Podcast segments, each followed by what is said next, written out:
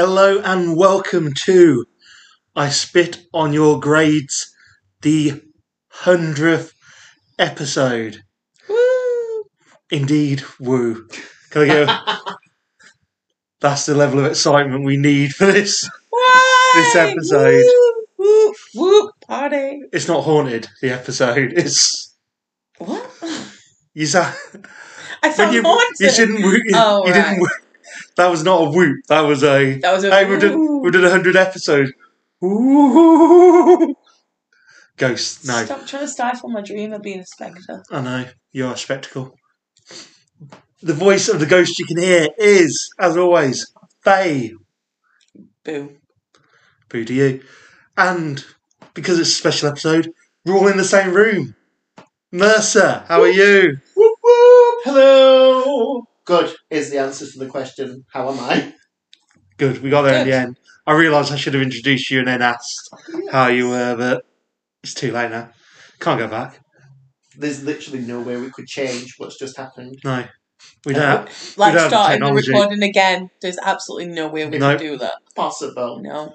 this should be a, this needs to be just a one-off. This isn't Scream.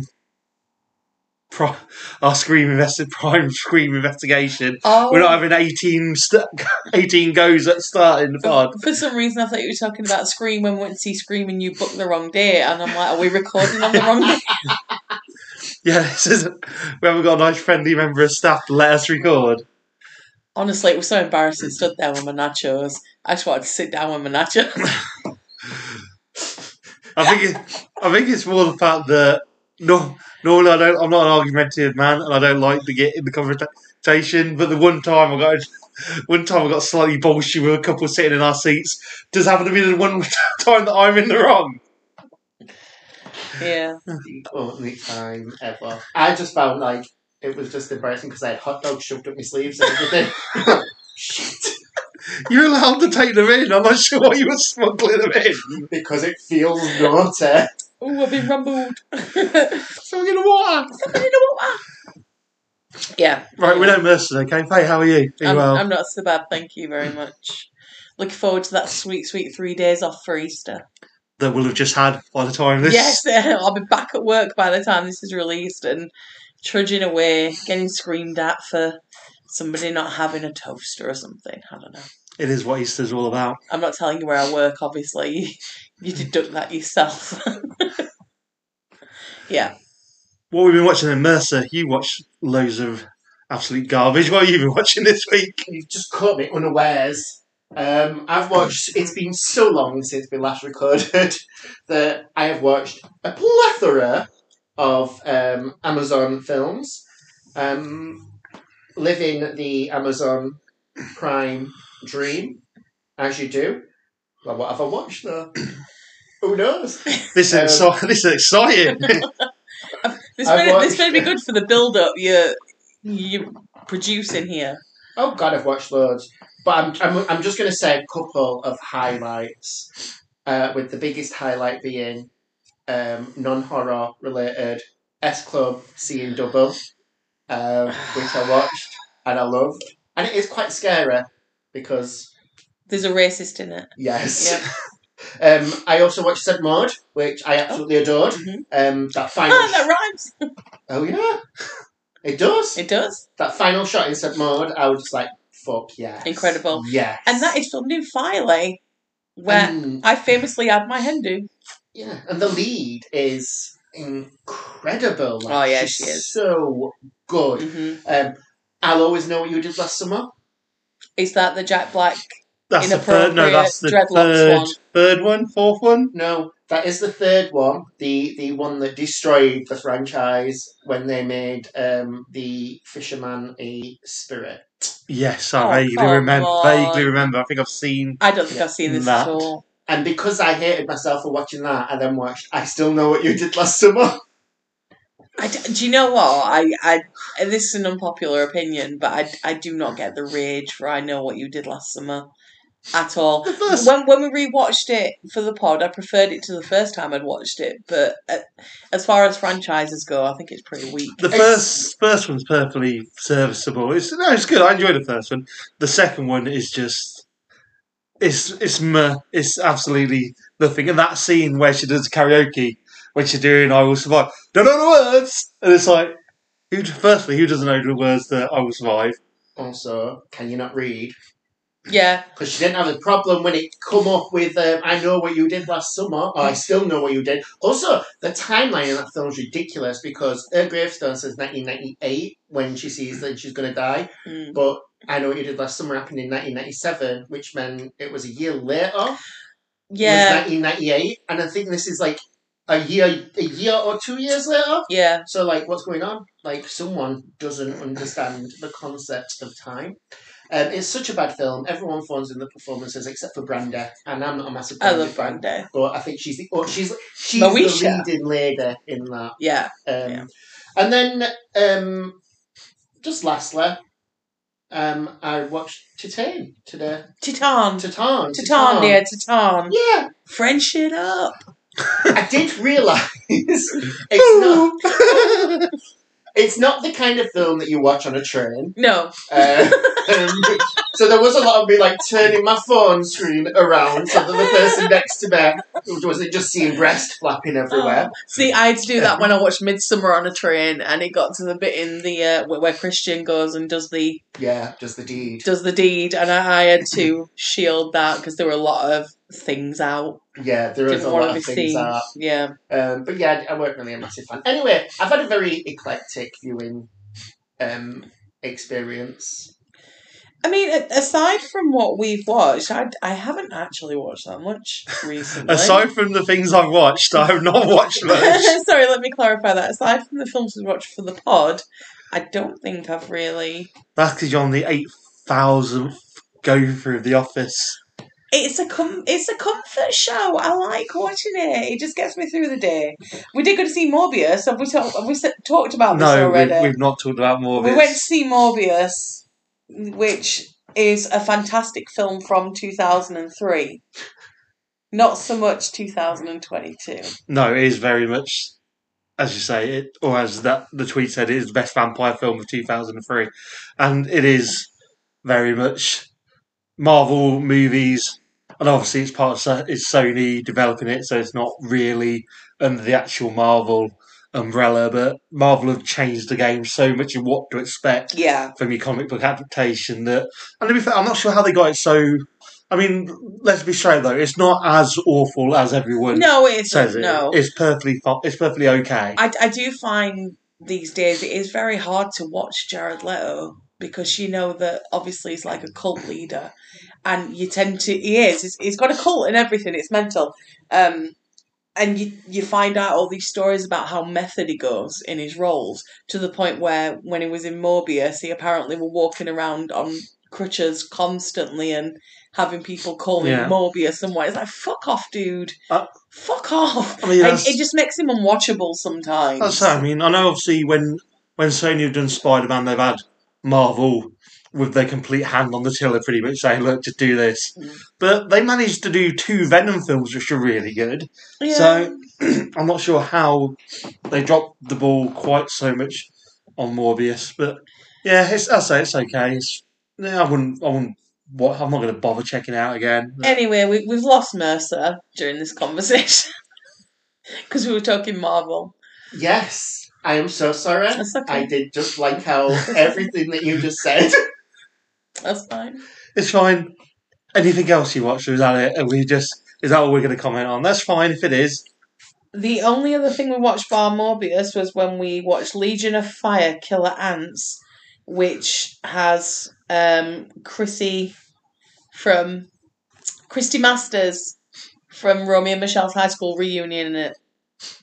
That's about as much as I can tell you about that film. I can't properly remember. There, there you go. Yeah, so we've not got a great. Uh, No, We've not got a great deal more to talk about in the film watching side of things, and that's absolutely fine.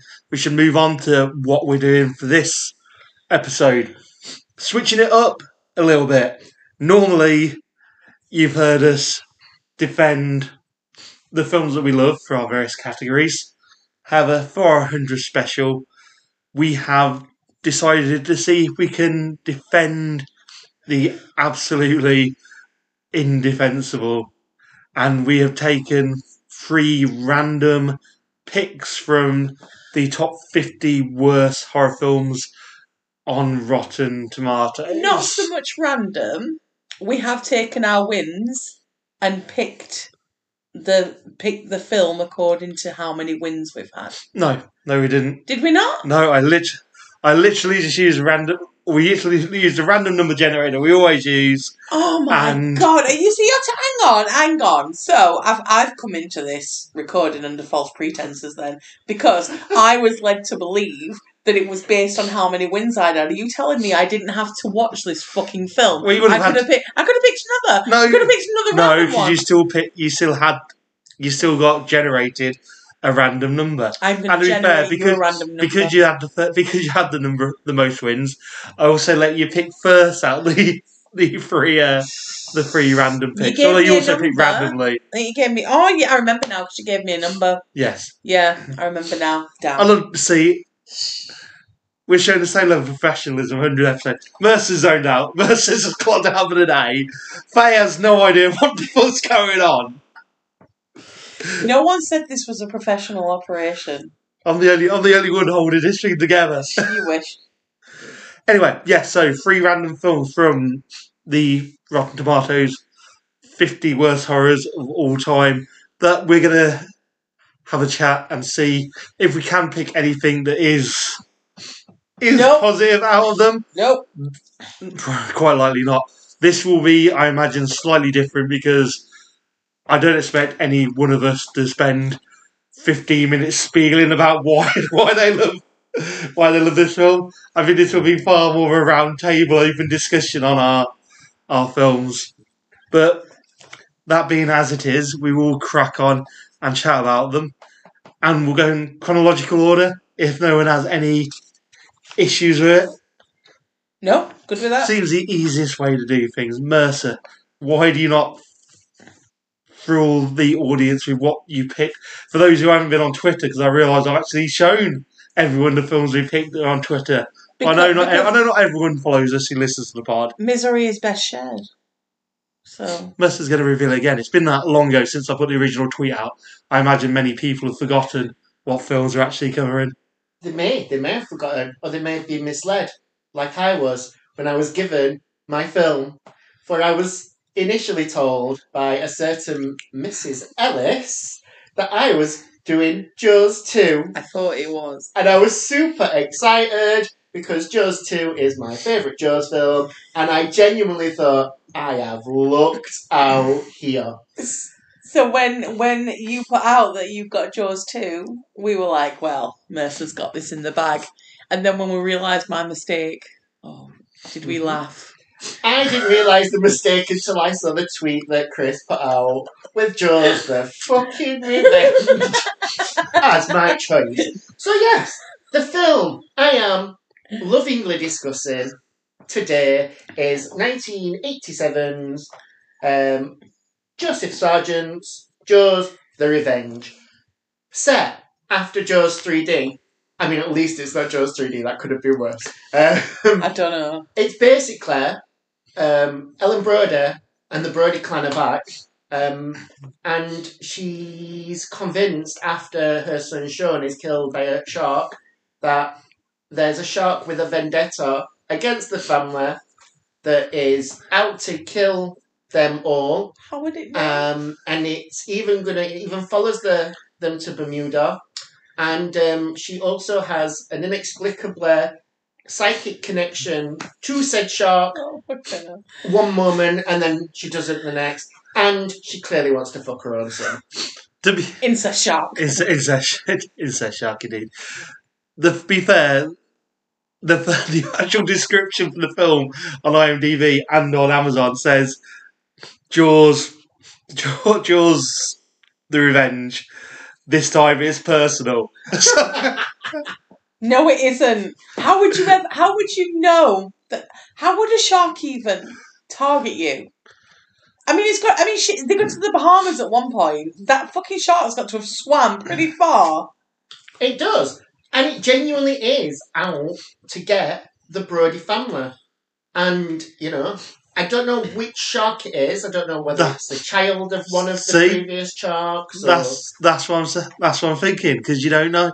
Obviously, have they killed the wrong shark previously, and it's just been there plotting away, and it's a reveal that they've killed the wrong shark?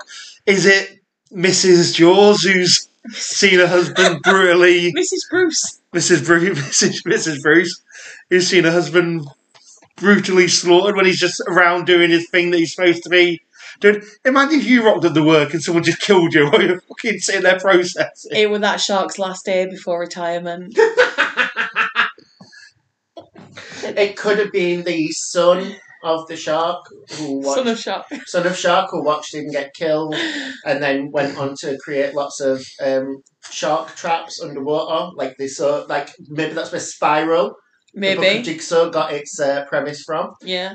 It could be a lot of things. One thing it's not. It's good. Yes, thank you. thank you for finishing off my sentence there. No, it's. It starts off actually, when it first starts off, it does start off seeming like it might be quite cool mm. because we've got like the ominous music and the, the camera gliding over the water. You're like, yeah, this is a shark film. I think we see the shark maybe like four or five times. Yeah, see, I think I think it loses it pretty quickly because he goes, as you say, they decide to do that kind of shot through the water, but then rather than just have it just pan around or just shark just swimming swimming around as they do, it keeps poking its head out the water. So there is lit- there's literally something in the water. What a secret. That's what I mean. I was like, do do they hunt like that? Do they swim along and then just poke their head out and look around and go back under? Maybe it's like on my neck. It might be quite dirty that water near like Yeah. beach and stuff. So yeah, he's got to pop his head out and have a look for Sean. I don't know why he has to look for Sean Brody because Sean Brody only has one vocal level in this film, which is shouter. Oh, why is he shouting at her all the time? He just shouts. Yeah. That's all he does. He does. throughout the entire film. In That- fact, I think he's quieter when he's getting killed. That's that scene where they're in the kitchen and he's cooking and he's shouting through to her. She's literally like where you are to me right now and he's screaming at her. Hey, Bar! All right, mate, she's fucking there. Hey, Ma! Hey! Put tomatoes. And that fish that they're cooking, Oh, how stuck to the pan is that you can see them both like desperately trying to get underneath it. I'm a good cook, you know. Um, yeah, it's it's terrible. That is terrible. Mm. Anyway, he gets killed, um, and Thank like God. a professional police officer, after he has his arm ripped off, which is clearly like he's not even doing it behind his back; it's clearly just down his side, and Yeah. he just put a like his coat suddenly gets massive. Um, It does. He's just suddenly got this massive, like, oh, like this fitted jacket that he'll wear becomes this like oversized uh, Mac. originally, originally they just had his his actual son doing it, so they just pan they pan away and then just come back and it was just his kid in just a massive over, massive anorak. But um, yeah, he gets killed. Oh no, he gets he gets his arm ripped off, and like a professional, still killed, by the way. Yeah, but like a professional policeman or whatever he is, water guard, whatever they are.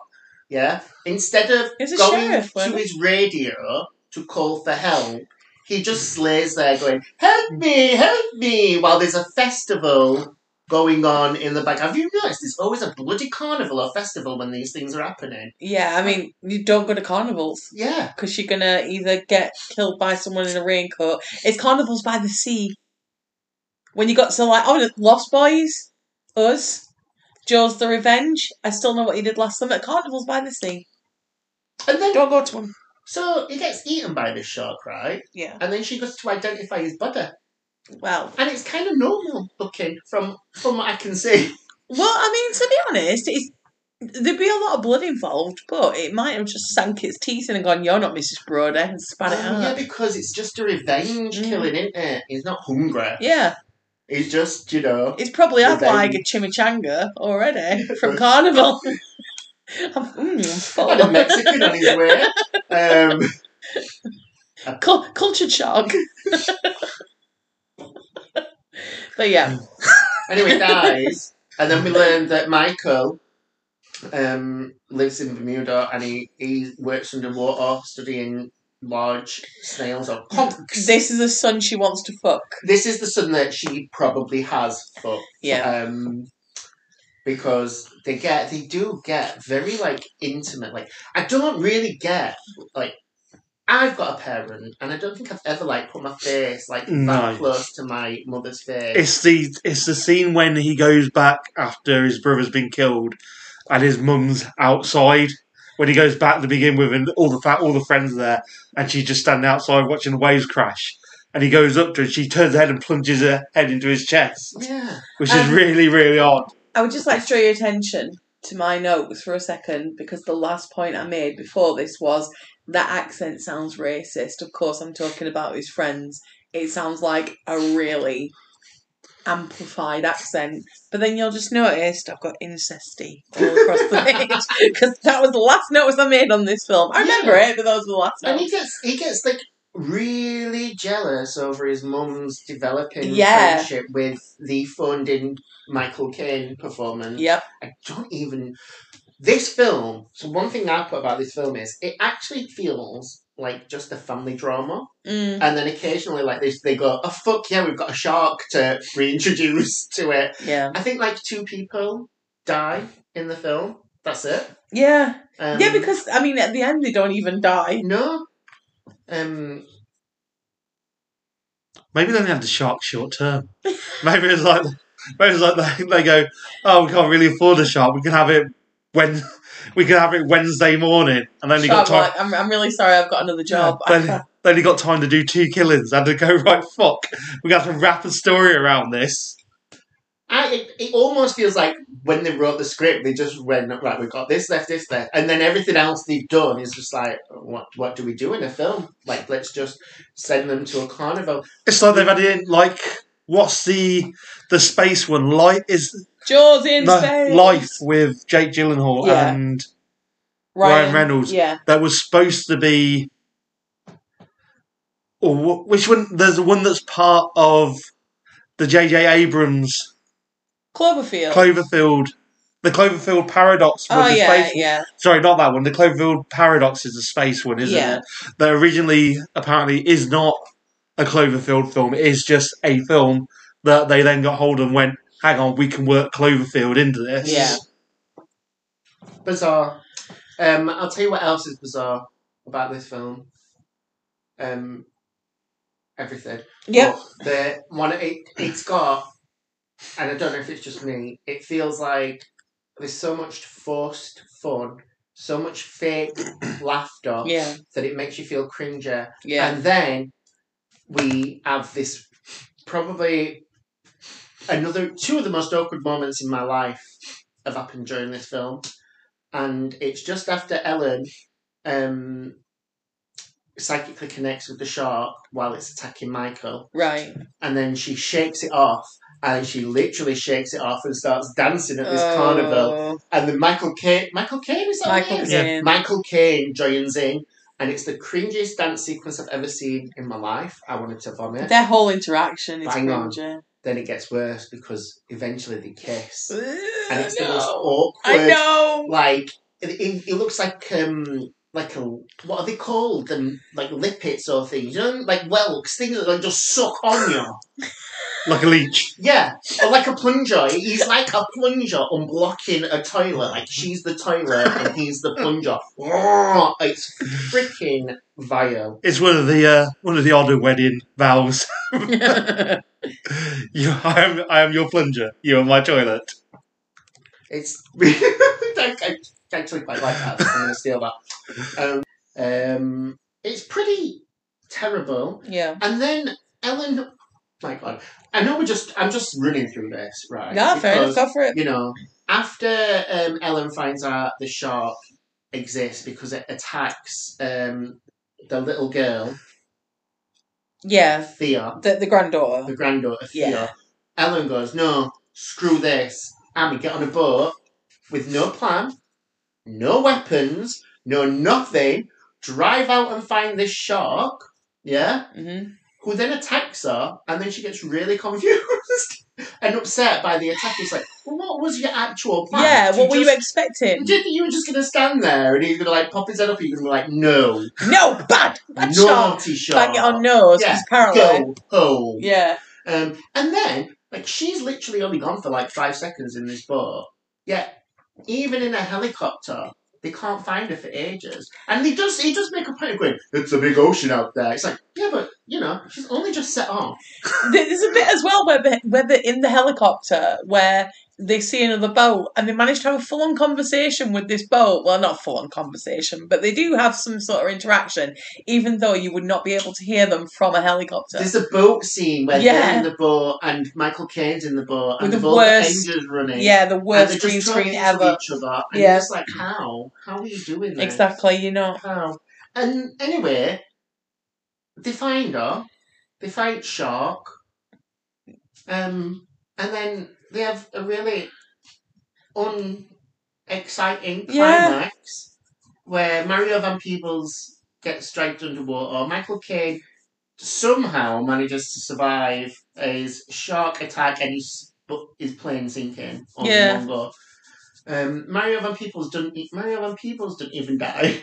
No one. That, that's what I'm saying. No one Nobody dies. dies. No one dies. Uh, except for the shark, who just explodes because of some weird. This Mario Van Peebles all of a sudden is a bomb expert, apparently, Yeah. who knows um, how to make supersonic sound wave bombs.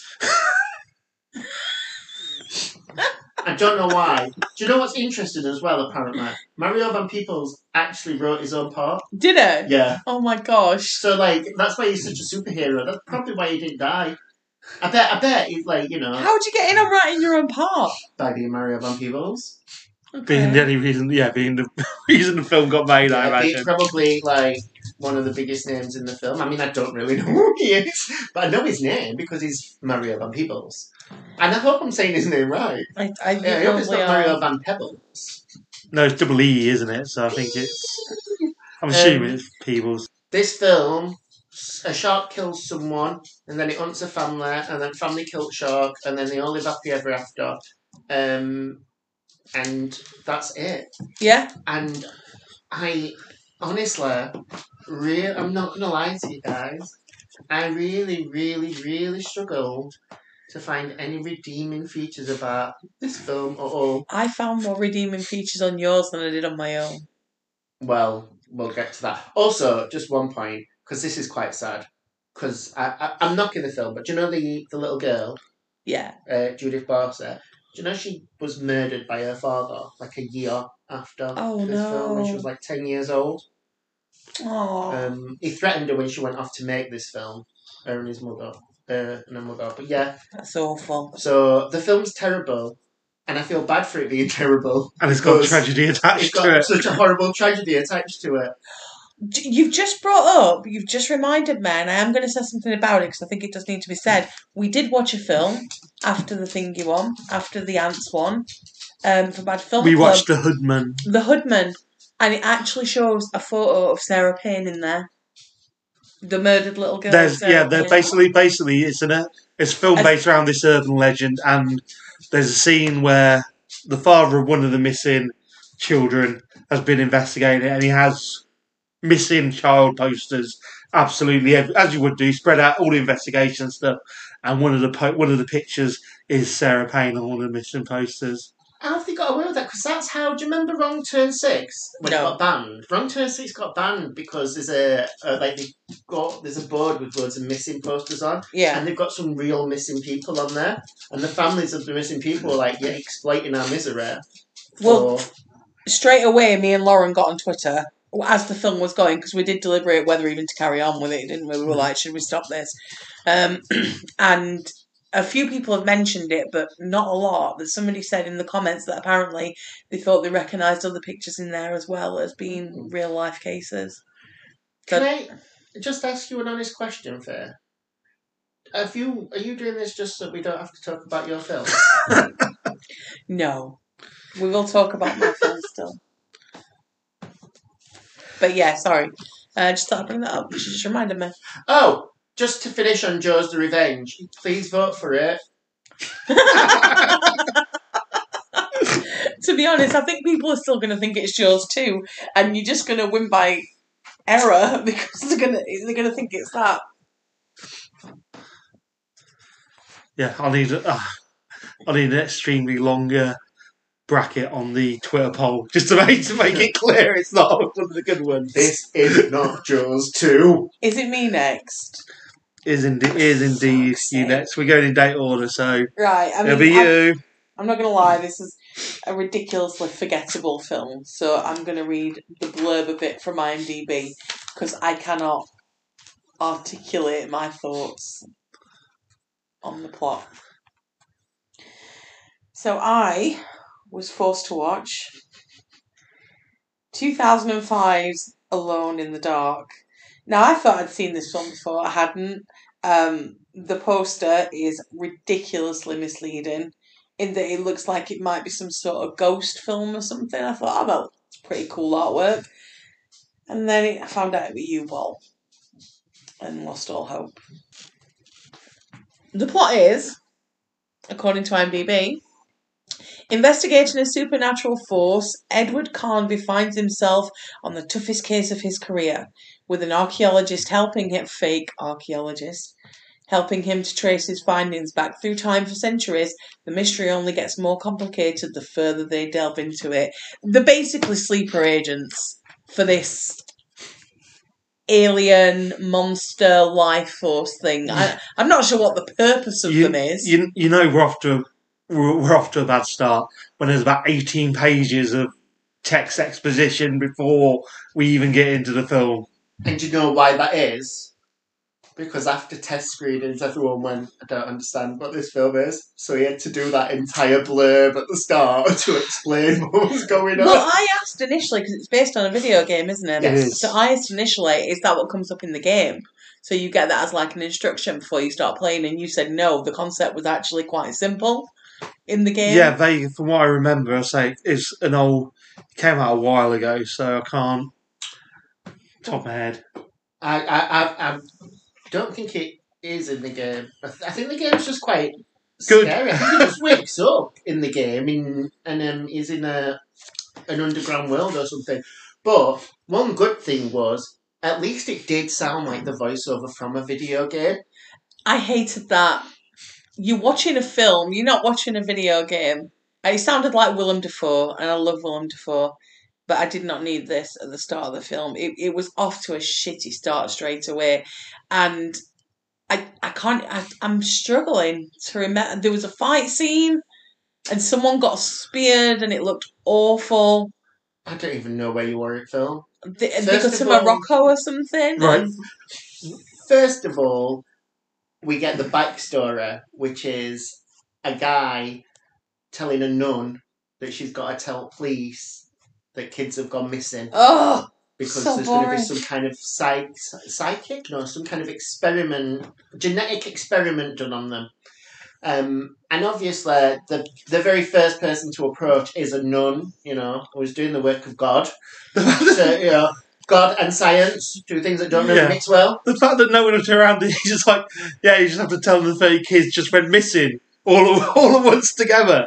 As if you go, yeah, that's that's perfectly understandable. It happens all the time. Yeah. the the acting in this is absolutely terrible. It's absolutely awful, and I love Christian Slater, and I don't know what debt he was paying back to do this film, but it was awful. And I, I, the only positive I have from the film, I am reaching here, by the way. The only positive I have is that I could have sworn there was a nod to Winona Ryder in there. And he, he does a line where he says something like, I, I am strange and unusual, which obviously Winona does in Beetlejuice, and they were together in Heathers, and I'm thinking, is that a little a little nod to Winona sort of thing? And that's the only positive I got from this film. And it could be made up. I could just be imagining it. I'm done. Let's move on to the next one. No, we've got to talk about Tara Reid. Yeah, Oh. we've all we've all oh. watched these films. Mercer had to sit there and watch Jaws: Revenge. Yeah, I also had to sit and watch Alone in the Dark, remember? You're not the only victim here. We're all victims. Tara Reid. Well, you know she's an archaeologist because she's got her hair tied back and she's wearing glasses. Yes. Why is it, right, that in these films, if they want to show a female as being intelligent, she has her hair tied back and wears glasses? Why can't she just, like, have her And, hair down and then the minute have she wants to be hot, the glasses The come glasses off. off. And, The best bit is when it com- when it comes back later after the scene with Christian Slater, and she's he needs her to then work through the numbers and the information. They then have her put her hair back up and put glasses on as if they got as they go, no, she can only be smart when she's got her glasses on. The mo- the moment I saw the table decked up in all the archaeology equipment, I I messaged Lauren. I'm like, hang on, is this real? Because she's a doc, she's a doctor, um, and I'm like, is this real archaeology equipment? And she said, she's like, no, that's that's a makeup brush. Um, I also noticed, don't know if anyone noticed, but Tara Reid didn't change her clothes for days Did she not? that film because she was in the office and then we had a full like scene that took like a day and a half with Christian Slater and then we go back to her office and she's still sat in the exact same outfit, exact same hairstyle, as if they didn't realise that, as if her time froze while the rest of the world moved on. well, that makes that upcoming sex scene really disgusting. If she hadn't changed or showered or anything. But she, as soon as she, do you know, like you see her and you go, oh, she's a, a. Well, I thought she was just a curator for a museum. She's not even a curator. She's just an assistant curator. Do you Right. know what I mean? Um, but I thought, you know, as soon as I saw her, I was like, oh yes, this is an intelligent Tara Reid. And then she opened her mouth, and I went, no, no, no, no. There's not a single believable line that comes out of her mouth. Like literally nothing.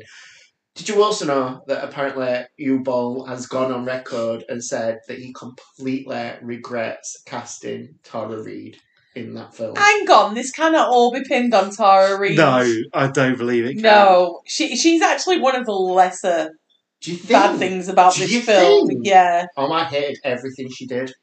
Mm. No, it's don't get Tara. Reid being Tara Reid. No, no, because Tara Reid, like you know, like when you think of Tara Reid in like urban legend, like she's really quite fucking good in it. And then I can't think of another film that Tara Reid's been in. Well, she, American she's, Pie. She's not the one writing these scripts, though, is she? She's the one doing them, though. But she has to. She has to pay the bills somehow. Definitely- no, I'm not having it all pinned on. No, her. I'm not having it all No. pinned on her because the, the script is awful. It makes If I were you, Bo, I got. I completely regret writing this film. That's what he should have done. He should have took some damn responsibility. I mean, he didn't write it. Whatever he did, He just directed he it. should have took some responsibility. You were going to say, He did. Chris? I was just saying, no, it is a confusing mess. We have a myriad of locations. We rock through hundreds and hundreds and hundreds of different locations during this film. I have no idea whether the Me- location scout was on bonus and just went, right. Oh, or They- maybe you, Bo, just wanting to do a world tour. But that's the thing, it's not like he's in glamorously. He's in like he's in a lab and he's on the street, then he's in a car, then he's on a boat. It's like the fucking Old Spice advert. Look at me, I'm on a horse. Yeah, it is pretty bad. I actually did find some positives in this. Go on. Some. So first of all, the CG is not the worst CG I've ever seen, and the monster does kind of look pretty cool when we see it. It is a little bit of like an alien kind of hybrid, but it is taken from the game, so you can't really blame. I, Ah. I think it does look. It does look decent. Chris said that what are they called? Exmorphs or something like that. Exmorphs. Yeah, something like that. Exmorphs, like xenomorph. Them off, yeah. they- Yeah, so yeah, it's basically very- just a rip. Yeah, Yeah. just basic. But they did look okay as far as like you know s- films go. I've seen a lot worse. Hey, you know CG. in Jaws the Revenge, the shark looks okay. It doesn't. It doesn't. It It does doesn't. it. It looks better than I agree with the CGI. Is I quite like the creature design. I think Yeah. they. I think they absolutely nail what they were going for, with. and the the later action scenes where they have the SWAT team and the agency. the- they can't- Mm. They're they're perfectly serviceable. The one at the start with Christian Slater fighting one of the uh, infected people looks is absolutely awful. Christian Slater gets shot about five times. We have no idea why he's not dying. There was like a jump where I think he went from like a scaffolding into an actual shop or something, and I pissed myself because it looked so bad. I actually liked that first fight scene because it was so over the top um, that I kind of liked it. Um, something I did like about this one was like the kind of techno soundtrack that it had going off Oh. It just worked with the film. It's, again, it's like a video game soundtrack, so Yeah, it's supposed to be pumped up and get you going. So it did for me that And the- them the- things worked. They added a little bit more kind of gravitas. Yeah, but you know what that's like though? It's like taking a plate of shit and then putting hiding it in whipped cream and then putting chocolate sprinkles on top and going, Well, that looks really nice. But then, you know, you delve into it and it's just a plate of shit. Unless you just eat the top layer. Well then you just like the music. But Hmm. you said it added to the ambiance. Yeah, but it did for me. I'm just trying to help people vote I, for your I, film. ha- I have absolutely no problem in this coming last because I think as a film it deserves it. Out of all the three we've watched, this is the one that should come last. Can I tell you why I do think it should come last? No, please leave. No, I'm going to tell you. Okay. because I have never in my life been as confused as watching a sex scene to seven seconds. I know. Lisa Nador And and it- Nene it's I mean, I mean, the, the circumstances are bizarre already because there's like no lead up to it. You know, we, we don't get any sort of idea that Tara Reid's going to be horny and going to go and have a ride on Slater. Nothing. It just cuts to this scene where she's at his place, and um, what is it with like American loner dudes having a bed in the middle of the room, never against a wall? That drives me crazy. A bed should be against a wall. Because he needs both sides to be able to escape in case someone breaks in. It does don't want to be pending. But whatever. the th- the thing is, it sounds it sounds awful, but if you're not if you're not going to show nudity at that point and have that as a selling point for your film, then why are you actually including that scene I know. I mean, in the first not place? even there were no need for it anyway. She could have got her baps out, and there'd still be no need for that scene. But when seven seconds started playing, I was like, "Is this a, is this a comment on his performance? I never thought of that. What else could it mean? I don't Why know. else would you have Neneh Cherry soundtrack your sex scene? I don't. What? I, I'm still flabbergasted by that entire scene. It, that was a, a genuine jaw on the floor moment for me. It But- just started. The music started creeping in. I'm like, "Hang on, is this Neneh Cherry? It fucking is Neneh Cherry. What the fuck?" Yeah, we- weird, bizarre, so bizarre. No, it's still not a positive for me. Like, it's still not a so bad it's good for me. No, just say it was very much so bad it's bad. Mm. I say it just I don't see what they were trying to attempt with it. As I say, I know I'm not saying it's a positive thing or saying it should be something that's sold, but plenty of films use that to sell.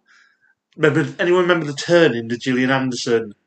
I've heard of it. Is that the one where she's a lesbian in it? It's I can't I've, I mean, she's a lesbian in real life, but obviously. because it was sold obviously uh, it was made before the X Files, but Kate got re-released or released afterwards. And the actual I think the front cover is just her as she's about to take her top off. And that's just a shot. That's the shot they used for it. That sounds good. If, if I ever make a sex scene in a film, not that anyone wants to see that, but if I do, then I'm going to pick the weirdest song to do it to. Like Fingerbus or something. Or Jedward. Jedward. Jedward. That would be amazing. Or sex Blue, scene. Eiffel 60, whatever it is. Okay, I six thought five. Yeah. Now listen up, here's a Because I got high. That a cool one. But anyway, we digress. Um, what was I going to say? I was going to say. blah, blah, blah. Oh, we're forgetting like um, these people that are possessed by the parasites, which are embedded into their spine. Yeah. That do you know when? Is it just me? Did it not look like a gummy bear bead, like a gummy millipede? Millipede, millipede. When he pulled it out, like I wanted to eat it rather than be scared of it. Like them used to get in packets where Yeah. you peeled the back off. Yeah, I Yeah. thought oh, it looks like gummy. I didn't Also- want to eat it. Also, they created this kind of oh, you've got to sever the, you've got to kill that in order to kill the people. Yeah, when they get attacked by all of them missing people, most of them just get shot in like Ed or whatever and die. I'm like, well, I thought we had to sever the spine. This film doesn't know where It, it is. it's never clear why they're why they're concoct- concocting these genetic experiments or how there's this additional darkness thing. And I forgot. Oh shit, Stephen Dorff's in it. I forgot Yeah. Stephen Dorff's in it. You think he's going to be like real shit at first, but then they end up being friends, and yeah, they're trying to sort it all out together, stop him, sort of thing. Dorff just playing the by the rules stickler, which, as you say, comes across as dickish to begin with, but he sacrifices himself for the greater good. And then I don't know why he sets the bomb off with four seconds Yeah, on the yeah. timer. That just seems a If you've got control of that timer, just make it a minute. Yeah, Get yourself out. and like it's not like anything will come in. Like when he went back into No. that room, like there was nothing chasing him. No. They were just like, hey, you could have just chilled a little bit. Um, I did find that there were far too many characters introduced for no reason, like all them soldiers. Yeah. like, I don't know what any of these people are, and suddenly like I've got scenes with just them in. Yeah, there's going to be no That- sim- uh, if they're trying to build sympathy for any of them. made no sense. No. Also, why or why? So Was could under- no, I could understand why they would maybe take the choice to take um, Christian Slater down with them.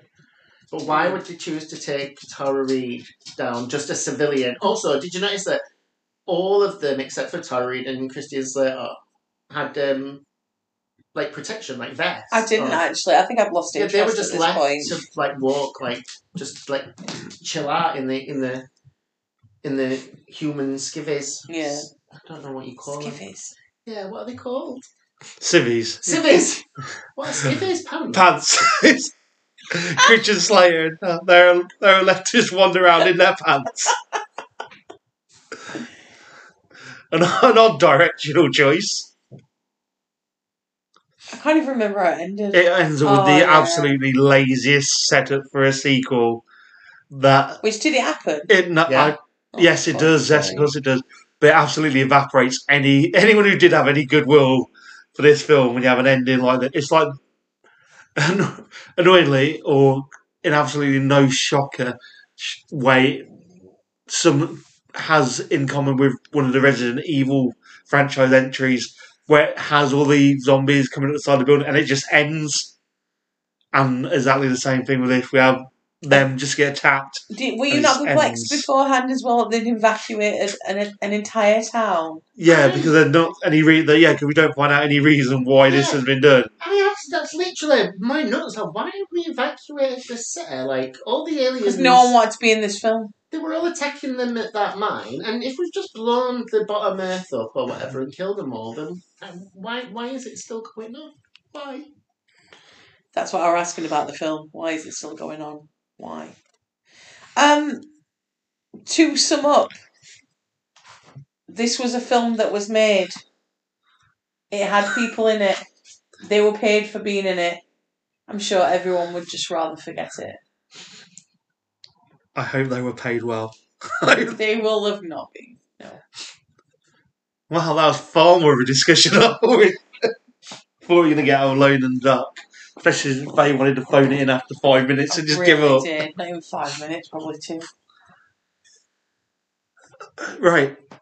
We're going to move on to something that's actually, I think we can all agree, actually isn't that bad. Be- spoiler alert! Before we get into it, it's actually it's actually a perfectly okay film. It is because everyone's obviously waiting with bated breath. 2008, The Haunting of Molly Hartley from Mickey Liddell and written from Not Jo- not to be confused with Johnny Alden. Yes, indeed. Written by John Travis and Rebecca Sonnenschein. So this Sunshine. Sonnenschein. Sunshine. This one, essentially, we just have a a girl coming to a new school. She has a, had a traumatic event happen in her past. We find out quite early is the fact that her mother has tried to kill her and is now in the local nut house.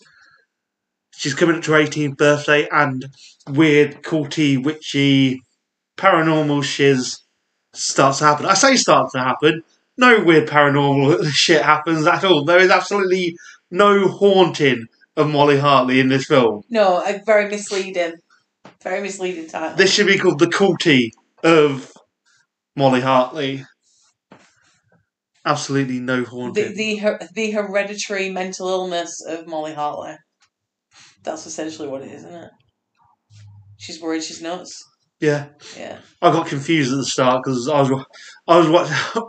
Obviously, it opened with another girl who is being proposed to, or she's wandering through the forest as well at the start, and it annoyed me immediately because there's signs on the rope that she's following to this house that says "Follow me," as if she's going to do anything else, or one that says "Keep going" on it, as if again she's going to do anything else in any way, shape, or form. I was just stunned by the logistics of it that you'd expect a post-it note to stay on a rope. When that would, if that just blown away, what would she have done then? Well, well yeah, because clearly we know she's not that bright. He's had the right follow the follow the rope and keep going. If those were blown away, she'd still be there. She'd Yeah. fucking be running around in circles. God knows what. but anyway, so we we end we end the scene with her dad her dad actually stabbing her through the chest with after a uh, car crash. At this point, I got confused because I thought it was the same one as Molly who plays Molly. So I spent the next fifteen minutes wondering why I had to tell Chris it wasn't. yeah, I spent the next ten minutes wondering why she had a new dad, and That's not a dad. yeah, right now. So yeah, I've for anyone who wonders what wonders what my attention span or comprehension skills are like. I was still on an incesty vibe at this point after watching Jaws, and um, instantly I thought, well, that dad wants his daughter. He didn't, as No. it becomes clear. But the incest was still fresh in my mind. I thought that car scene were great. It is great. I, It is I really was good. like, yeah, I was like, wow, like this is like for me immediately. I'm like, this is in the like fifty worst films. So as Chris picked two from the fifty worst films, and then one For the from best. These are all right. Let's let's just stop a second, shall we? Yeah. And let's not pretend that there were all these other elements of the film that you liked. Let's be real. You only like this film because it's got AnnaLynne McCord in. Actually, yes, I love the fact that AnnaLynne McCord's in this film. I think this is one of them that is definitely uses her name as pulling power because Yeah. she's on like the cover as well for the film, where she's not really a central character. No, no. She's definitely underused. Um, can I be honest with you? Yes. I kind of loved this film. It was good. It was I really, good. really enjoyed Yeah. this film I'm, all the way through. I, d- I- I- at no point did I sit there go sit there going, I'm really bored and I want to turn this off. I'm annoyed that I ended up uh, sit there and go, I'm annoyed that I got this as a pick. But the end of it, again, I was like, eh, it was it was it was fine. It see, it's not it's not the film that it's sold to. It's sold to you through the description No. and the title. That's I think out of the three, it's the best one. I enjoyed it at most out Yeah. of the three of them. I mean, I do, you know, I might, I, I might actually need to go back and watch it again, purely on its own merits and not off the back of just watching Jaws Revenge and Alone in the Dark. Uh, because I might have watched, you know, an absolute piece of shit Yeah, well, and still loved it because of what I'd just been through. I don't think that's the case. I think um, the girl, Haley Bennett, who plays Molly, um, which Big- is, she's a great big actress. st- big star. fantastic. Have you seen her in Swallow? No. Swallow was brilliant. Well, I think the cast is all pretty kind of cool. Yeah, Like, yeah. Haley Bennett, Jake Weber, who was in um, Dawn of Dawn the of Dead. the Dead. I know his name, Chace Crawford, but I don't know what he's from. Um, Jessica Lowndes, who's the first girl, Mhm. who's from Yeah. Altitude. You didn't mean that, did you? Oh, I love altitude. yeah. Um, and um, obviously, uh, AnnaLynne McCord. Mm. And, you know, let's not, let's not cut no shit here. AnnaLynne McCord's not necessarily the best actress, but there's something about when she opens her mouth that you go, I love you. You wouldn't love her if you'd seen her Putin video. I watched it. did you? Yep. Mm. If I was your mother, Oh, I'd love you. fuck off. I love her, but fuck off. Come on. Have a day off. Anyway, back to this film. And yes, I actually that that first that opening scene, I was like, this is pretty good. Like for an opening scene, it sets a tone straight away. Yeah, Yeah. I mean that. Be fair, it does that car crash comes out of absolutely, or when they crash and then that van comes out of absolutely nowhere and plows into it. It's really, it's it's got a decent budget behind it to be able to actually do a. Re- it's obviously it's not doing CGI; it's actually proper stunt mm. work. So Yeah, it's really cool. So this is where I'm confused because, like you said, there's no haunting in it at all. but No. Molly does hear like a ghostly Um, voice um, talking to her. I'm not calling that. I'm not calling that a haunting. No. so okay, I think it's That's- I think it's there to throw you off what the ultimate twist is at the end. And That's what that's and there the for. whole and the whole bit with the mother, obviously, them saying her mum was mentally ill, and then her looking into it. So it's the, it's there to make you go, oh, maybe she's mentally ill. It's not there to go, oh, she's being haunted. Yeah. see, but Jessica Lowndes also heard ghostly voices when she was in the woods. I kind of took it as like like devils or something. I, Yeah. For me, that's when I actually I did go, oh no, I don't like this. Like I hated that ghost voice. I'm Mm. like, why why are you doing this? Like what why? I don't need it. I'd rather have something a little bit more like subtle. Why? Yeah. Why are they never? Cla- why do they never have complete clarity and they can't enunciate? Why is the ghost voice always rather than Molly, Molly? I'm a haunting you, Molly. Uh, the run that Molly does when she's running. right. It's is something that will just will bug me until my dying day with with films because I know as when they shoot when they shoot people running, you can't shoot at how people actually run because it doesn't look realistic. Which, but what we end up with people just flouncing away instead. flailing, flailing. As she does that run, she spends a lot of time on the floor as well. She's always like on the floor doing something. She's a teenager at school. Teenagers don't just lay on the floor all They the time. do. All teenagers apparently go into toilets and just sit on a toilet floor without a care in the world. Ugh.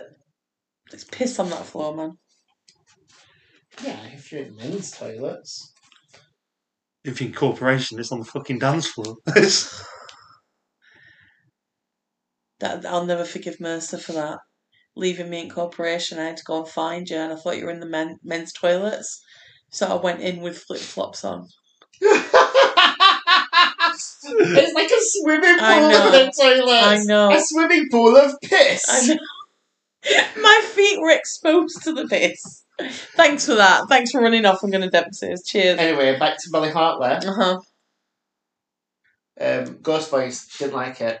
No. no, Also, I didn't like they do um, a jump scare, like a ghost, uh, like a, a with a p- like a pigeon. bird. Yeah, with, yeah, with the which she's just walking along, it just suddenly crop. no. Oh, no, they- the one in the mirror. It's like a Ah, bird okay. face or something. I don't know what the relevance is, but That's, I said they do a couple of jump scares, which are perfectly effectively done. But if that's the scariest thing you can conjure up with your horror film, The, then the thing is, with the other two, it was fun and easy to slag them off. But I don't feel like I can slag this one off because I really did genuinely enjoy I it. I wouldn't slag this one off. Mm. And I didn't slag any of them off. Um, what would have been great is if they'd have cast Tara Reid in this film uh, as um, the gothy, as the Christian girl. she's really she's, She's really, really good. good. Yeah, her. I she's love great. everything about it. I got kind of like, not physically, but like a character. I got like kind of like a, a May or a Carrie kind of vibe Yeah. her, like the kind of girl who's so desperate to be accepted by something or anything, and religion's like the only thing that seems to have worked Yeah. for her. Uh, and then obviously she's a grandma, or we learn, or a mum, I'm not sure which. Grandma Mm. is um, also very religious because Yeah. she's the one who works at the mental hospital. I do find it bizarre that, you know, he wants to start, like, the dad's like, you know, your mum's in a mental hospital, we're going to start a new life and move to the town next to the Yeah. mental hospital. yeah, Well, look I at- mean, yeah, to but- be fair, can you just up and move cross country? But that's It's going a- cost a Well, that's what they say. That's say they go. That's the point though, because it is. They we find out when they say, "Oh, it's just outside town," but you just say the line. He goes, "Oh, we move, we, we moved town to get a fresh start." It's like how fresh start do you get by moving closer to it? Yeah. yeah, like, you want to move as far away from the person who stabbed your daughter in the chest as possible. But then he also justifies it. He's like, she's still my wife. When he goes to see her, it's like, she's your daughter. Yeah. She Yeah. stabbed her in the chest. well in advance of her 18th birthday, though. Well in advance. It was like months in advance. Maybe she was trying to save her prior to anything happening, just trying to kill her before she got took off. Maybe she just organised. Maybe, Maybe yeah. the dad- well, might as well get this in early. The dad clearly just left at the last minute and gone, oh, fuck, I've got to kill her. Whereas she was clearly months ahead, prep, done. Yeah, and the re- but her dad's like doesn't believe in this kind of cultish shit anyway, does it? Um, and he does think that she's probably schizophrenic, like her mother. It's alright though, because she's got, we put it down to a tumour that she just pops into hospital as removed the next the next morning. She does, but don't you think that like surgery scene were a bit icky? Like when they were shoving thing up her nose. that hospital, she, that hospital she woke up in was not a hospital. That was somebody's bed. That was someone's room. That was an office room because it had a freaking, it had a border at the top like a flowery border. It was. It was not a hospital. It was definitely a hospital. It wasn't. Definitely Mm, a hospital. no. You don't know what their village hospital just just like the therapy session was somebody's room. Did she have a therapy session? Yeah, Is, am I mixing this up with another film? I'm mixing it up with that horrible film we watched. No, she does. She goes. No, she yeah, sees but there's- counsellor, there's an- The No. other, the other one, the other one we watched does have a scene where there is a is a scene with council. It does look like someone's living, Emptied an office. just some yeah, someone's. Uh, they've not used the set. They've just found whatever spare room they could actually put people in. yeah. Anyway, Back to Molly. back to Molly. Back to Molly. As I say, I don't. The problem problem with the Corey stuff is it just. Not that it makes it kind of comes out of no. It kind of comes out of nowhere. That's what you want, though. Hmm. No, I want to at least have. You can't just you can't just have a film and have a sudden bit at the end where you go, oh, actually, it's a cult, and go, oh, that's fine, because all that says is, well, you've not Well, it- you've not written your script well enough to have at least have people have an idea where you're going with the film. But it's not just a cult; it's a demonic cult. So it, it's obviously like possession sort of thing because it they possess her, don't they? Yeah, but the problem, I'll say, the problem is, it's just having you have no idea where you have no idea how they got there. If they if we did kill list, and you get to the end of that, and you go, and you go, okay, it's cool. And you go, okay, you can see that because all the people win. They kind of call it. If you'd have got to the end of kill list and they gone, it's aliens, you'd have gone, how the fuck has this happened? I love passing. Yeah, I know, but um, that's obviously that's, they're using a real they're using a real life event and doing something stupid. And and you get to that and you watch that and you go, well, this is fucking ridiculous. And you do the same with Kill List and he went in and went, oh, it's aliens. Yeah, but you do the same Kill List because they do have all that weird stuff going on.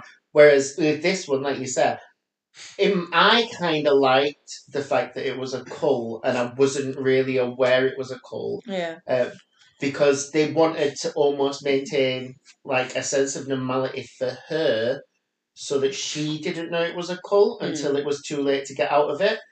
Um, in my mind, I think personally, for me, it worked well. If they'd have highlighted it was a cult throughout, if I'd have been able to pick out that it were a cult, I'd have been less happy. it'd have been a bit With it? average. Yeah, because I'd have been like, yeah. well, I know what's happening, so let's just get on with it. yeah. Whereas I genuinely thought she was, I thought it was going to be a possession film, um, all the way through. So Mm. I was waiting for her to get possessed. Yeah. And I thought at some point it's like she was getting possessed, like with the nosebleeds and stuff. I Yeah. thought, oh, she's she's gonna go and we're gonna have this. And the um the scene at the party when AnnaLynne's like coming up and being all like in her face, and she goes to it up and she just grabs her arm and like That breaks is her great. arm. Yeah. Richard Rose, right. Such a good scene. But she almost talks like she's getting possessed, Yeah. like a demon. Yeah. So that's what I thought we were going for. So when it became a cult, I was like, oh, Yeah. you tricked me, you cheeky, cheeky Phil. In, that in that case, though, then it makes no her suddenly per, her sudden personality shift when she goes and breaks AnnaLynne McCord's arm makes no sense whatsoever. Because I think she probably does have a mental illness. In fact, none of this happened. What what I did get confused with is the best the because we have the um Christian girl um is it Alexa Alexis. Alexis who is fantastic who then tries to kill her and that's pretty cool. I I actually thought the twist was going to be that she was involved in whatever was going on Right. um, and then it turns out she weren't. Yeah. Um, but Leah, the friend, The one that she makes friends with, the one who goes to the The therapy goth- I want to say gothy, but it's not Yeah, gothy. she's- Kind of alter. No, not even Alternative. alternative. She's kind of a She's individual. individual, but like in where she lives. Because Yeah. if we put her in any other kind of place in the world, she just looks like everybody else. Yeah. um, she wears ripped tights. Woo! Ripped tights and dark eyeliner. I am a fucking wild child. But um, she was she involved or not? Because when she goes, when Molly disappears after um, killing her mother and attacking her father, Mm. um, Leah goes round and she's like, I've got Molly a birthday present," and he's like, "Oh, do you know where she is?" And then the next time we see him, he's getting dragged in to the house. Yeah, I don't think I don't think she is involved because at the end we only see we only see the boy for all the possible boyfriend, and then we only- and we see the the therapist, Yeah, but I just yeah, the I- I- counselor. Yeah, that confused me though because that girl is was going to counselling directly after Molly every Yeah. episode, and then made friends with her. Which made me like at the end go, oh, is that like was that part of the plan? And I'm Maybe. like, but where is she? I think they just I think they just wanted they need or not even that. I think they just needed someone further interact interact with. They needed a rela- they needed to sketch her out as a fully dimensional character because obviously she has, she has that bust up with her at the party. When she's like, "I'm ready to go home," and she's like, "Oh, I'm not." So I think they they may have worried that Molly would be sketched a little too thin, and this relationship to round her out a bit. Hmm. But yeah, no, I thought I thought I did think it was quite good. I loved when she was given the choice, and that woman's like, "Kill your dad," and she stabs herself uh, repeatedly, Mm, and she's just like, "Oh, I'm not dying." yeah. Too late, Mister Carr. Missed the cut off. That Very end, that ending though. You tell me you don't love. You can't love that ending. Mm, I kind so mm, I like the fact that they've gone. Fuck it, we're gonna do it as possessed, but it felt too like preppy, kind of like you know, like popular girl at school. It felt very It's- cruel intentions, I thought. Yeah, Yeah, it's- there was it's- something off It's it. it's weird because they're very much like it's kind of like Omen-esque where they've gone. Okay, she's clearly going to rule. The re- they they've not come up blood, thunder, and everything. Blood and thunder. I didn't say rhinestone. That's not. They come with rhinestone, brimstone, Brimstone. brim, blood, fire, brimstone. It's clearly a case of oh, she's been put in a position where she'll clearly rule rule the world and and control it, but. I say rather than just come through full full force.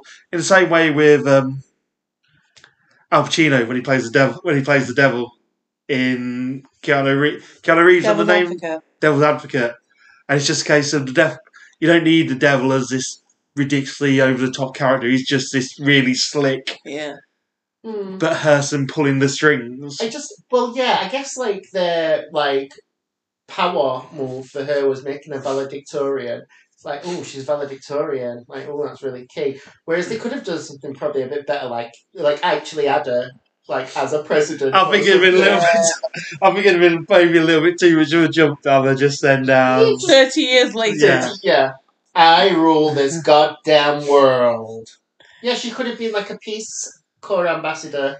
Or she could have like just been like an actual demon. Yeah, Like well, just stood there breathing fire. you can you can't have it both ways. Anyway, I still thought out of all three films that was the best, and actually I, Yeah. quite, I quite enjoyed it. Yeah, yeah, yeah. Agreed. Um, There you go. And that, I'll, su- I'll, sum, I'll sum up the one in Molly Hartley with that. You know what? Vote for it. It was alright. It was better than the other two. no one's arguing. no, no. no, there you go. See, that was fairly painless. It just reminded me that I watched it, and to be honest with you, I'm probably going to need some chocolate now, or a drink. No chocolate. No, it's you know what we we got through it together. That's the important thing, people. Did we get through it together? We got through it all Did we get through Jaws together? No, one of us fell asleep and Didn't didn't, they, bother Chris? watching the end of Jaws. Don't look at me. I watched it all. Weren't me. It was about ten minutes. You literally missed nothing. I thought that that's why I didn't feel the need to go back and rewatch Missed rewatch the end of it. So before we do go and wrap things up. 100 episodes in, 100 episodes down, not out. Mhm. Plenty more to come if we can somehow eke out different different genre types. Look forward to seeing the best of January 1981 as an episode when it comes out at some point in the future. I have three choices. Three choices. But anyone want to come forward with their highlights from our 100 episode run so far? Anything you're particularly proud of? You go, yeah, I'm really happy with that. I'm glad Midsommar won. No, I joke. Um, there, there's been a lot. I think there's been a lot of collective highlights that we've had. Um, I think having, as we said before, Tom Bocci on, and your guy Andy Mitten, our guy Andy Mitten. Yeah, it has been great the people we've been able to speak to and have come on the show. So it's been fun doing it. Mercer, anything you'd like to posture or lay claim to as your favourite? Could be your favourite moment. Doesn't have to be something you're proud of. If you just anything that you want to take away from this and say, yeah, that was great. Um, I mean, it's good to know how much everybody really appreciates my film um, you know, all, all the people who've listened out there, you all really, really love that towards me. Uh, no, I've um, I think there's been a lot of highlights. I've I've really enjoyed kind of learning a bit more about ourselves. I've like our grew our journey. I know that sounds so cheesy, but like, do you know, like if you listen to our very first episode versus listening to us now, um, we've kind of you can tell we've like grown and developed a bit. Face stopped using her um, I'm at work telephone voice. Oh, I Uh, have, yeah. I've gone full Yorkshire. Well, full Yorkshire. uh, but no, I had a really good time, and um, I'm just looking for it now. I did get a random message off someone once, just saying they just literally sent me a message quoting something that I said on the show, which I really loved. Which was, um, I think it's, um, I only understand money and sex. I don't remember saying it, but apparently I did. And actually, it's true. They are the only things I understand. And we should say as well, it has been a highlight doing the Soho lives. They've been a lot of fun when we've done them. Yeah, the live shows petrifying. The first one that we did, but um, great. And thank you very much for Mitch for being as kind as a hostess. So, as I say, we should put. We've had loads of guests. We should, probably should run through just quickly. So Ryan Kruger, Tom Bocci, Andy Mitten, Mitch Harrod from Soho Horror Festival, Mitch Bain. Mitch Bain from the sadly sadly missed strong language and violence scenes. Hopefully, it comes Mhm, back at some yes. point. Cy Calgill, my erstwhile co-host from Select Match Pod, who came and joined us to help with armed response. I'm sorry, Cy. I'm sorry, dragged, dragged you on for that one. But thank you for everyone who's listened as well. Because to be fair, the difference between starting and where we are now, and the fact we probably we have listeners from around a list of countries you would not expect to have people from. I think when we listen, when you look at, you got countries like Jordan and India and Taiwan and Korea. you go, who who who's who is sitting there in South Korea going, you know what I really want to listen to? Three people in Yorkshire bicker about their favourite horror movies. And they're probably literally going, I cannot like even like cannot understand anything that some of these people or these people are saying. Because I, I, I, you know, our accents um, seem to, well, mine especially, seems a bit amplified when it's recorded. In the real world, I don't sound like this at all. You sound quite, you got Middle England kind Yeah. of accent. all. I'm Scottish when we stop recording. I really am. I think we're all Scottish when we stop recording. Are we all just a little bit Scottish? No, no, we're not. No, just me, You're racist. You're not Scottish. I'm not Scottish. No, you're not. Scottish! What That's the my hell Scottish is accent. that? Right. Scottish! Scottish! Disgusting! Sorry, Scotland. We'll apologise on their entire nation on Mercer's behalf. But yeah, everyone, thank you very much for joining us and listening to through a hundred episodes of the podcast. hopefully plenty more still to come, as we say. We will put out the poll for best, worst horror movie as normal. Please vote. Let us know why you picked yours, The Revenge. Because I do feel that there is a, every chance that that is going to be the uh, yeah. the winner. But please do pick and let us know how you voted and why. You can follow us as always on Facebook. We are I Spit on Your Grades. On Instagram and Twitter, you can find us at Spit Grades. And should you need to email us, you can always do so at electricpossums at gmail.com. And please don't forget to rate, review, and subscribe because every little bit helps. Tell your friends. No, Tesco. Tell that. If you're in South Korea, if you can get a message into North Korea and let them know that we're doing a podcast, because that that's that's the priority at the moment. Surely. that's what we're that's what we're looking for. yeah. We're we're building borders. I think there could be a Nobel oh. Peace. There could We be a should Nobel Peace. building build borders. borders. We want to break borders. We want to build bridges. Sorry, we're building bridges. I am all over the shop with my analogies. We want to build bridges and destroy borders. Quite Yeah, right. one four percent like Copperberg. That's it. I know, just completely gone. But yeah, I see a Nobel Peace Prize in our future at some point. That'll be great. It'll be worth. It'll be worth it then. If we don't get that, then this whole enterprise has been doomed from the start. What the hell have we been doing this for? Exactly. Anyway, thanks for joining us, Mercer. Say goodbye, Goodbye. Faye. Ta-ra!